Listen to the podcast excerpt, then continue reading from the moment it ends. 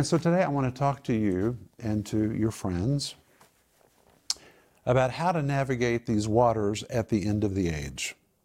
We are living in the end of the age. And so I want to speak to you from 2 Timothy chapter 3 and verse 1, a verse that I love so very much and find to be so helpful. And in this verse, the Apostle Paul is writing under the inspiration of the Holy Spirit, and he says, This know also, that in the last days perilous times shall come. In Greek, there's the little word de, de. It makes something emphatic or categorical. The word know that is used here describes something that you must emphatically, categorically know. This couldn't be spoken in stronger language. It's like the Holy Spirit is raising the volume of his voice and he's saying, Know this emphatically, categorically. You absolutely must know this. And now he's describing something that must be known, it must be acknowledged, it must be embraced. Know this emphatically. He couldn't speak in any stronger language. And then he goes on to say that, even the word that is important, it's a Greek word hoti, it's what I call a pointer word. The Holy Spirit saying, You must emphatically know this. He's really pointing to what he's going to say. He says that in the last days, perilous times shall come. Well, some people say, oh, it's always, you always hear people talking about the last days. They've been saying it's the last days for 2,000 years.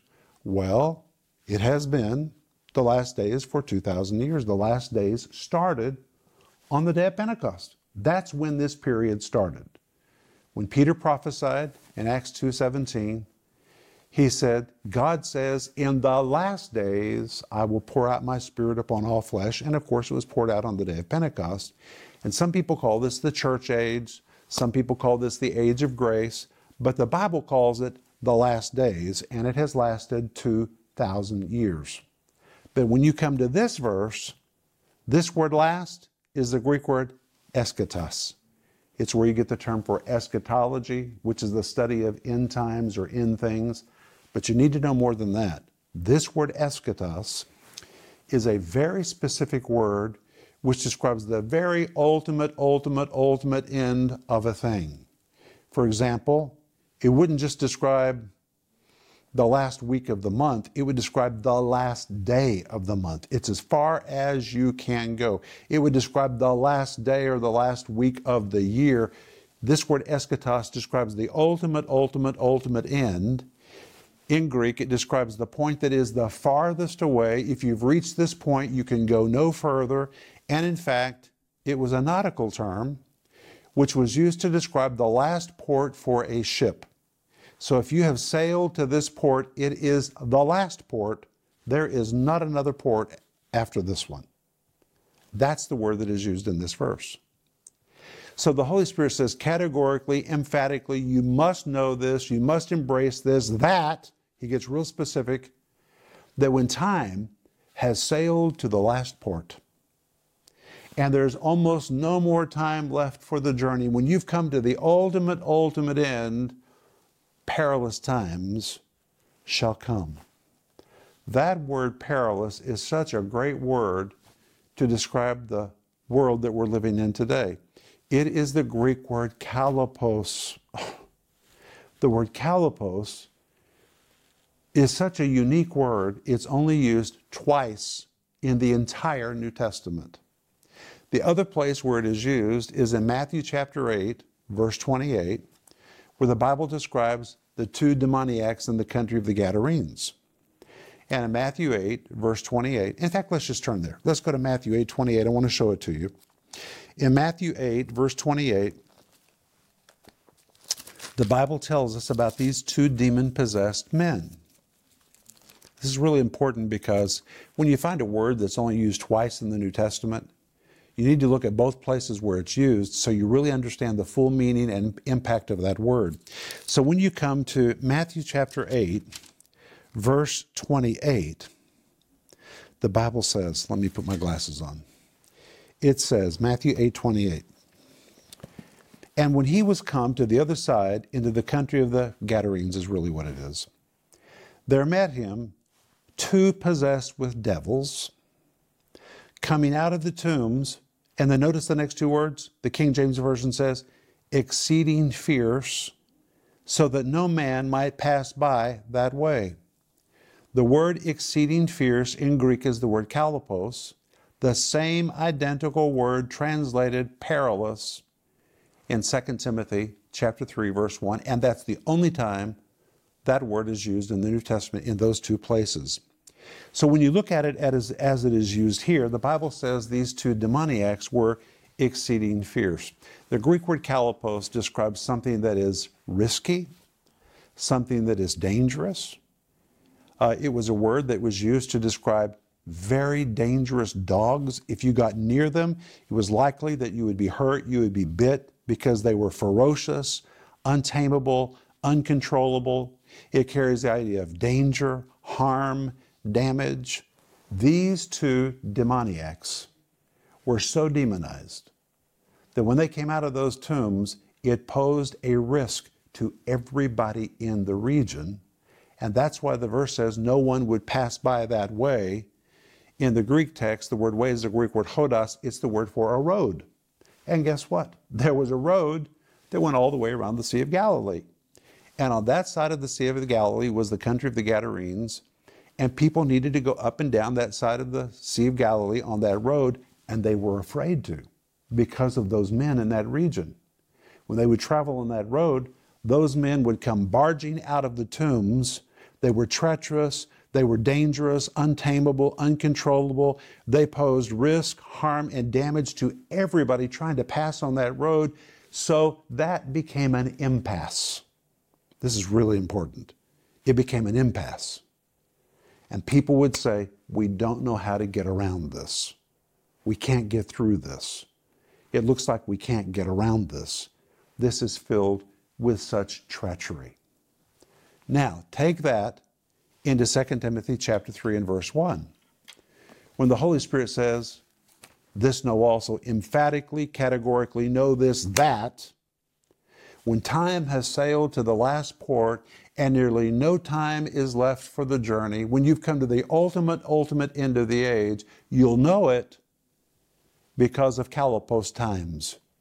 You will come to a period in history that seems it is filled with risk, treachery, potential harm, danger, and in fact, people will say, This is an impasse. It looks like we can't get around this. This one is so big, things have changed so much, it looks like there's no way for us to circumvent this. This is just in front of us, and people will feel they have hit an impasse. That's what the Holy Spirit says in that verse, but that's not all. He says, Perilous times shall come. Those two words, shall come, wow. They are really significant. It is a Greek word enistemi. The word en means to be in something. The word istemi means to stand. When you compound the two words together, it means to be standing in the middle of something. You're surrounded by it on every side. Everywhere you look, you see it. You feel like you are encumbered by it everywhere you look. And now the Holy Spirit makes it even clearer. You'll know it's the end of the age. First of all, because you'll feel that you're surrounded by treachery and nonsense and craziness and such harm and hurt in society and nonsensical thinking. You'll feel like you've hit an impasse. And then he adds this little word, in istemi, translated shall come, which is a bad translation, but it really means people will begin to feel we are surrounded by this on every side. There is no escape from the nonsense. How, everywhere we look, this craziness is happening in society. That's exactly what it means. And so the Holy Spirit is so explicit in that verse to let us know if these are the things you feel, then probably you're on that boat that has reached the last port. You've come to the very, very end of the age. So the last times is 2,000 years from the church beginning of Pentecost until present. But that verse is describing the very, very slither of time at the end, the very end, the last port, when there's almost no time left for the journey. And of course, if you study the words of Jesus in Matthew chapter 24, Jesus also told us that we'll know that we've come to that time because the age will begin to have birth pains preparing to give birth to the next age, which is going to be the tribulation. And praise God, we're going to be raptured. That's not going to happen to us. But by the way, when's that rapture going to take place? People, everybody wants to know. And there's a very amazing statement that Paul makes in 1 Thessalonians chapter 4. He doesn't tell us when the rapture is going to happen, but he does say that we're going to be caught up. And guess what? The word caught up is the Greek word harpazo. You know what it means? To rescue just in the nick of time. It is a rescue operation. And it implies strongly, in fact, I don't know how anybody could argue with it, that word harpazo, caught up, doesn't just describe a rapture, but it describes the rapture happening at a very dark moment when God's people will feel they need to be rescued.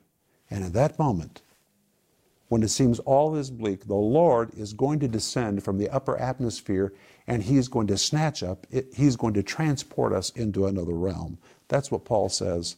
But it's going to happen in a pretty bleak moment. Sometimes people say, Rick, do you believe we're going to live in the tribulation? No, I don't. But based on the Bible, it could be pretty dark before the rapture happens that you might feel like you're in the tribulation. But the Lord is going to snatch us out just in the nick of time. But I think it's really good for us to recognize this is what the Bible says about the age we live in. In fact, it's so important that the Holy Spirit says it categorically, emphatically. It's like He's reaching through the pages of Scripture to grab us and shake us to make sure we really hear what He's saying. Now, hear me, I'm speaking to you in the strongest of terms, categorically, emphatically, that when time has reached the last port, almost no more time left for the journey. You'll know it because perilous times, risky, dangerous, treacherous times will stand all around you on every side. And of course, these will be times that bring harm and hurt to people. And we're living in an age when society is being modified, and because of the modifications morally that are happening in society, we're going to see more people hurt than we have ever imagined. People hurt by moral confusion gender confusion, people doing things that they can't reverse, people's mindsets being affected and changed, people changing what they believe. Even many in the church are beginning to adapt themselves to the new environment. They're more concerned about social justice than they are preaching the gospel. We're living in really bizarre times. And the Holy Spirit prophesied that. And not only here, he prophesied in 1 Timothy chapter 4 verse 1 that even in the church in the very very end of the age there will be a departure from the truth. People will give heed to seducing spirits and doctrines of demons. That word give heed, the Greek word proseko, means to kind of turn your head in a different direction to embrace something new. They were holding on to one thing, but something else came along which Paul says will be seducing. The devil's not going to show up with a pitchfork and horns on his head. He's going to be seducing. The word seducing, the Greek word planeo, means to morally lead you off track. It really describes a moral repositioning. It's really what it describes a moral repositioning. People rethinking what they have believed. Mm, do we want to keep that? Do we want to get rid of that? But what they're hearing is attractive and in fact, the Bible calls it doctrines of demons. The word doctrines, the Greek word didaskalia, which means really well packaged information. It describes the inundation of PR, the media, the courts, Hollywood, education, just the repackaging of information, bombarding you and bombasting you, getting your attention so that you begin to consider, well, maybe that's a possibility. But Paul says, working behind it will be demons. Demons. From the Greek word daimonion, the ancient world believed that demons, daimonion, produced mental madness. And that's what we're seeing in the world today. People have lost their minds in the name of sophistication and being progressive. We're just living in a really bizarre time. And the Holy Spirit prophesied it. But there's an answer. There's an answer. And the answer is in 2 Timothy chapter 3 verse 16 and 17. So let's look at it. 2 Timothy chapter 3 verse 16 and 17. But let's begin in verse 14. In verse 14, Paul says these powerful words, but continue. We need to stick with what we know to be true. Just because everybody else is losing their mind does not mean we have to lose our mind. And I tell Christian leaders all the time don't be so open minded that your brain falls out. Keep your brain in your head, use your mind. We need to stick with what we know to be the truth. And Paul said to Timothy in verse 14, Continue thou in the things that thou hast learned and hast been assured of. You know that these things are true. Doesn't matter if the world goes in a different direction, you continue and stick with what you know to be true. And then when you get down to verse 16, he gives this remarkable verse that most people read but don't really examine to see what it means. This verse is so important. It says, All scripture is given by inspiration of God and is profitable for doctrine, for reproof, for correction in righteousness, that the man of God may be perfect, thoroughly furnished unto all good works. But the first of verse 16, he says, All scripture is given by inspiration of God. In Greek, it is the word theopneustos. The word theos is the word for God. The word pneustos is from the word pneuma. And the word pneuma describes a spirit or spirit, and it carried three ideas, and all three of them are correct in this verse. All three of them. Number one, the word pneuma is the same word used in the Septuagint in Genesis chapter 1 to describe the Spirit of God who brewed upon the face of the deep and released his creative powers. And that word pneuma describes creative power, creative power. Secondly, the word pneuma is the very Greek word that was used by the Greeks to describe a perfume or a fragrance. If you wanted to go and buy some perfume for your home, you would go and you'd say, I want to buy a pneuma. And they would give you a bottle filled with a fragrance. When you took the lid off, the fragrance, the aroma would fill your home, and that fragrance was called pneuma. Third, it was a musical word. For example, when a man wanted to play an instrument like a flute. He would hold the flute to his lips, but the flute produced no sound unless he breathed into it. His breath into the flute was called pneuma. That's what it means. So, this word pneuma, the second part of the word inspiration, carries in it the idea of creativity, fragrance or aroma, and it carries the idea of music.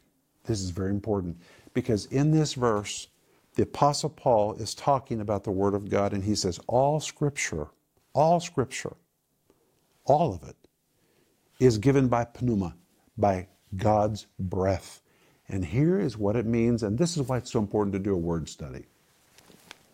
If you take the Bible and really devour it, Take it into your home, take it into your life. It doesn't matter what kind of a mess you have in your home. And there's a lot of homes today filled with a lot of messes. That's why they need our ministries. But when you take the cap off of the Word of God, guess what? The creative power of the Word of God begins to flow into your life. It begins to flow into your home. The power you need to set things in order, the power you need to heal your mind, it comes out of the Word of God. That's what that word pneuma means. Secondly, the Word of God carries the aroma of heaven. And if you don't like the smell in your house, and if you don't like the stink in your life, you can change it by opening the Bible. Take the lid off of the Scripture, dive in, extract what is in the Scripture. And the Scripture, the Scripture contains inside it the smells of heaven. And you can bring the smells of heaven into your life, into your finances, into your home. Thirdly, if you don't like the atmosphere in your home, if you feel it's a little heavy, well, the scriptures carry the music of heaven. The sounds of heaven are right here.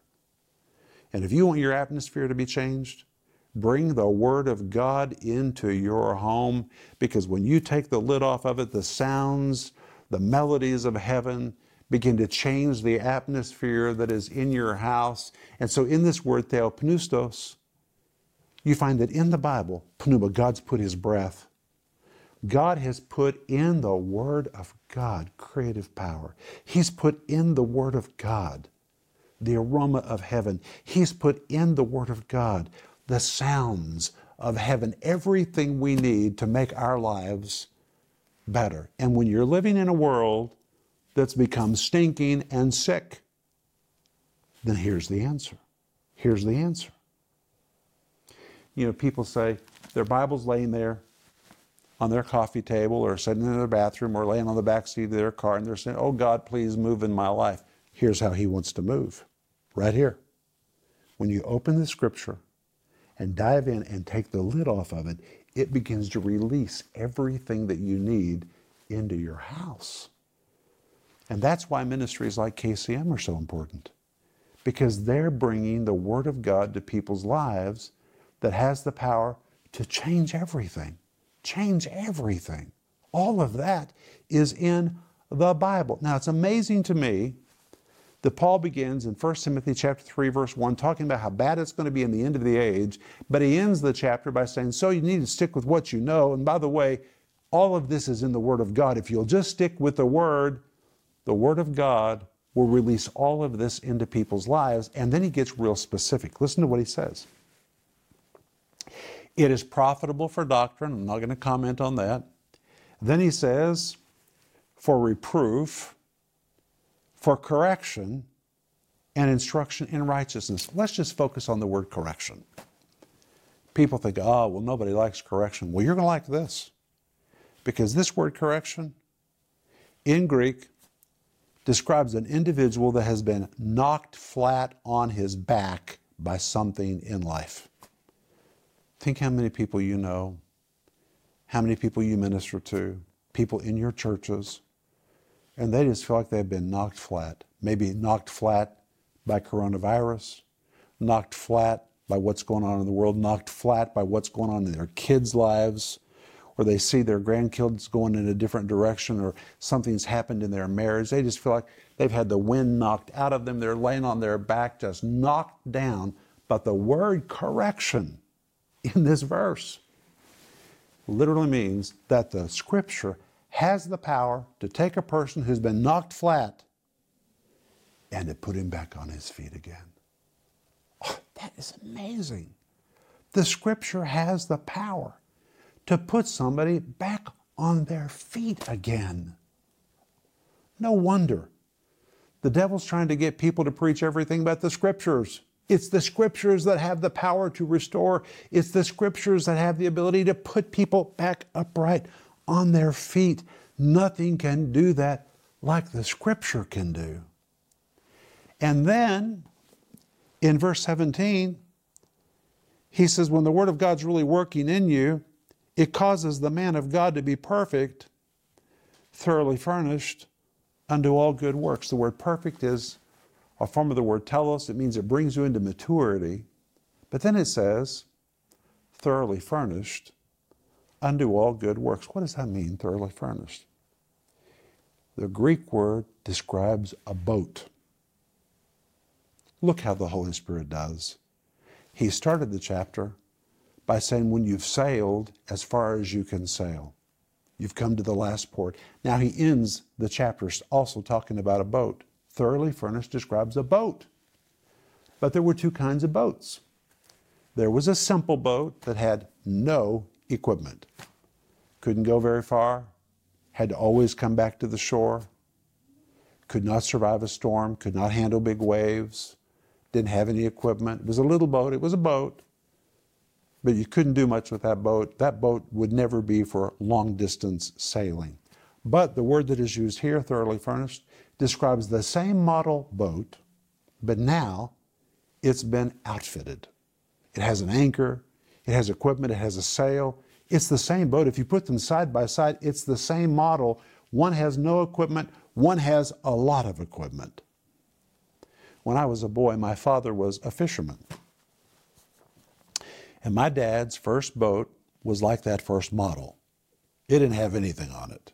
It was just an aluminum boat. I hated that boat. We'd get in that boat and we'd row and row and row. You couldn't go very far because it didn't have a motor, it didn't have any equipment, it certainly could not survive any big storms or waves. We'd have to always come back to the shore. But eventually, my dad began loading that boat with all kinds of equipment. And wow, once we were thoroughly furnished, we could go for the long haul. We could go clear to the other side of the lake. We could go through the biggest waves because we were equipped for it. That's the word that is used here. And here the Holy Spirit tells us there's two kinds of Christians. We all basically are the same model. We're all saved, washed in the blood. Praise God for that. But some are not very equipped for life because they haven't been taught the Scripture. That's why they can't make it very far. They try, but they always come back. They can't handle the storms of life. They're just not equipped for it. They're not equipped for it. But then there's another believer, maybe attending the same church, and he's had a different approach to the Bible that believer's been really serious about it. He's taken the scriptures into his life. The scriptures begin to change him. The scripture begins to give him an oar, give him a motor, give him an anchor, give him a sail. The scripture begins to outfit him with knowledge and understanding.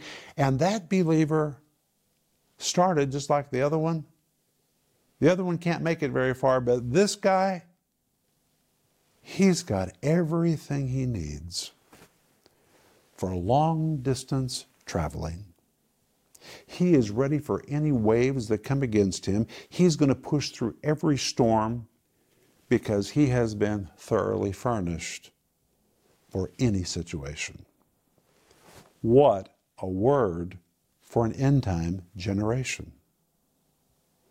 So, if we have sailed to the last port, uh, we need to understand there's some rough water in front of us.